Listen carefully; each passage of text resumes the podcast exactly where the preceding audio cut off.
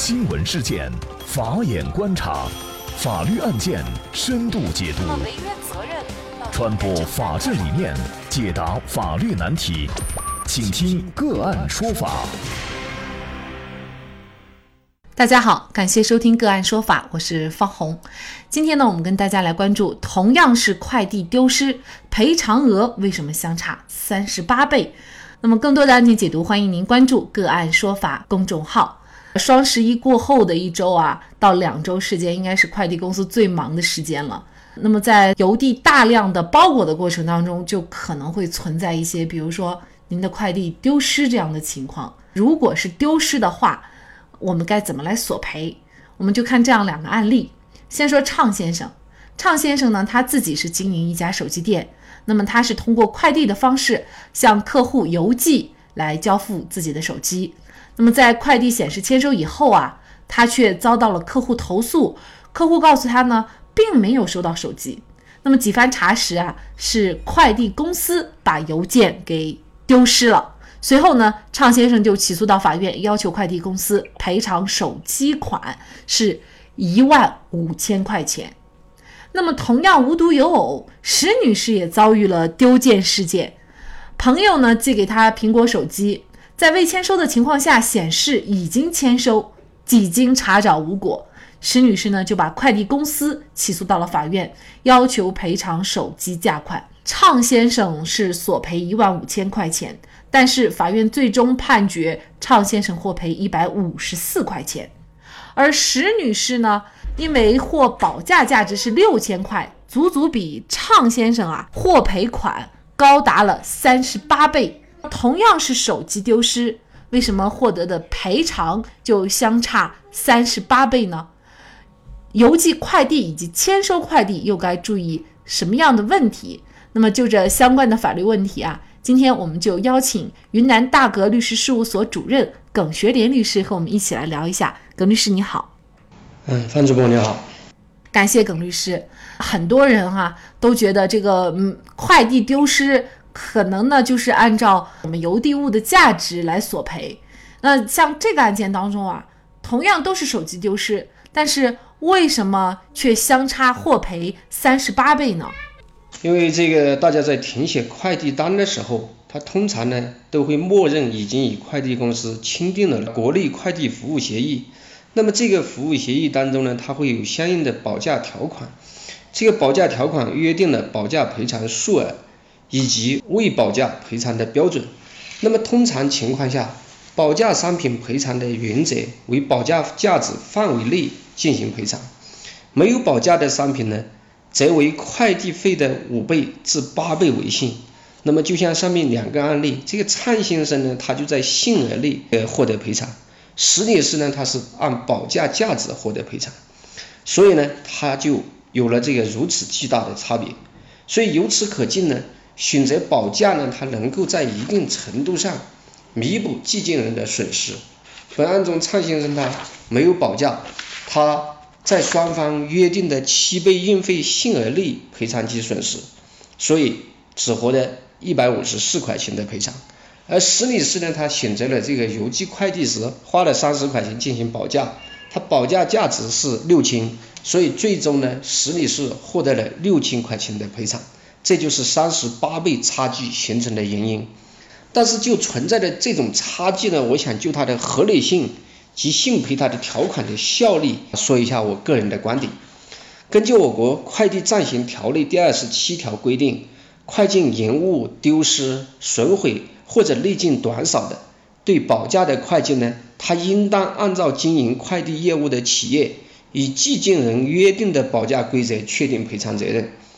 对没有保价的快件呢，依照民法、民事法律的有关规定确定赔偿责任。而民事法律是怎么规定的呢？根据我们国家合同法第三百一十一条的规定，承运人对运输过程中货物的毁损灭失承担损害赔偿责任。所以呢，根据这一规定呢，双方对信赔没有明确约定的情况之下，信赔是不合理也是不合法的。但是如果是双方对信赔有了这个明确约定的情况之下，信赔呢，又是当事人各方自己意志的体现，是合理合法的。所以值得一提的是呢，我们在与快递订立快递运输合同时，通常快递公司提供的保价条款呢都是格式条款，故这个应该对其信赔的条款尽到合理的提示义务，也就快递公司要对他性质赔偿的条款向这个客户做合理的解释说明，做清楚的解释说明。如果没有采取合理措施提示未保价商品的赔偿责任，那么由于该保价条款单方面减轻了快递公司的赔偿责任，那么在这种情况之下，这种约定呢是无效的，这种条款呢是无效的。这个客户呢依然可以要求快递公司赔偿毁损货物的实际价值。那实际上啊，我想大多数人哈，我们寄件的很少保价，包括我自己在内啊，除非是特别贵重的东西才才想着要保一下价。那么如果一旦是不保价的话，我们作为邮递快递的消费者，仍然可以去索赔整个商品的全部价值的，可以这样来理解吗？对，我觉得是可以这样理解的。也就是说，在一般情况之下，事实上，这个即便是没有保价的这个商品，那么快递公司一旦弄丢了之后，他都应该进行全额赔偿。但是这种情况呢，它需要排除一些特定的情形。那么根据合同法三百一十一条，也就前面我们说的那条的规定，那么承运人他对运输过程中货物的毁损灭失应当承担损害赔偿责任。但是承运人证明货物的毁损灭失是因不可抗力、货物本身的自然性质或者合理损耗，以及托运人、收货人的过错造成的，那么这个时候他就不承担赔偿责任。那么这个是我们说的几种。这个特定的情形，他也可以不承担赔偿责任，也就不可抗力、货物本身的自然性质，或者是合理损耗，或者是托运人、收货人的过错造成的，这个是他不承担赔偿责任的情形。第二种情形呢，就性质赔偿的情形，那么就我们刚刚说的，那么如果客户在与快递公司签订这个寄件合同的时候，实际上就填这个快递单的时候，快递公司对他。快递服务协议当中的性质赔偿的条款，跟客户做了清楚的、清楚的解释说明的话，那么客户同样愿意接受这个性质性赔偿的条款，那么这个时候他就可以性质赔偿。大家都有过这样的一个寄件经验啊，就是通常情况下，快递会让我们填个单子，物品如果是毁损了、丢失了，那么怎么赔？事实上，一般情况下我们不问，他们也不会告知的。那是否这就意味着我们就没有对这个限制性的赔偿做一个双方达成一致的约定？那么一旦丢失或毁损，我就可以要求全额赔偿？啊，事实上就是这样回事。这个保价保价呢，其实它就跟那个我们买保险有相似之处。它使用的条款呢，通常都是格式条款。那么在这些格式条款当中呢，它都预先设定了免责或者是减轻它赔偿责任的一些条款。那么这些条款呢，如果它没有做明确的解释说明的话，那么这个时候它对双方是没有约束力的，是无效的。所以呢，依然要承担赔偿责任。那么刚才董律师也提到了，还有一个快递公司的免责条款就是不可抗力。那我们就来看啊，在双十一过去的第三天，也就是十一月十四号清晨，就有一辆快递车在渝广高速。自燃起火了，那满车呢是有三四吨、上万件的快递都被烧毁了。那么据说呀，这辆货车上装的这个货物呢，是从重庆北集散中心装车，然后发往广安的快递包裹。那像这种情况是否属于不可抗力？对于这种情况的包裹损失，是谁来承担责任呢？这个所谓不可抗力呢，它是指这个不能预见、不能避免和不能克服的客观情况。所以呢。在这起案件当中呢，就这件事，我觉得可能还不能界定为不可抗力，所以在这种情况之下，依然要承担相应的赔偿责任。当然，这里我得补充说明一点，那么这个车辆发生事故以后，它是有相应的安检部门介入，这个最后就会做出事故调查。那么到底事故的原因属于什么性质，最后会有界定。那么通常情况之下，属于车辆自燃这种现象呢？它要么与车辆的这个自身的质量有关，要么与它这个运输过程中或者车辆使用过程中的维护会有关，所以通常不属于不可预见、不能避免、不能克服的客观情况，所以通常情况之下，那么不会界定为不可抗力。那么如果不是不可抗力的话，那么我们来分析他的责任呢？首先，我们认为，由于托运人呢，他是以快递公司签订的快递运输合同，所以首先当然还是要找快递公司来赔。那么当然，在这件事情当中，是因为车辆自燃导致被烧毁，那么所以最终的赔偿义务人还与车辆自燃产生必然的联系。比方说，车辆为什么会自燃，存不存在产品质量的问题？如果该承担责任，那快递公司在承担责任以后，可以相应的向他们追偿；如果他们该承担责任，托运人也可以直接要求他们对自己进行赔偿。如果快递公司对这些包裹投了保险，那么对符合保险条件的，也可以由保险公司在承保范围内赔付。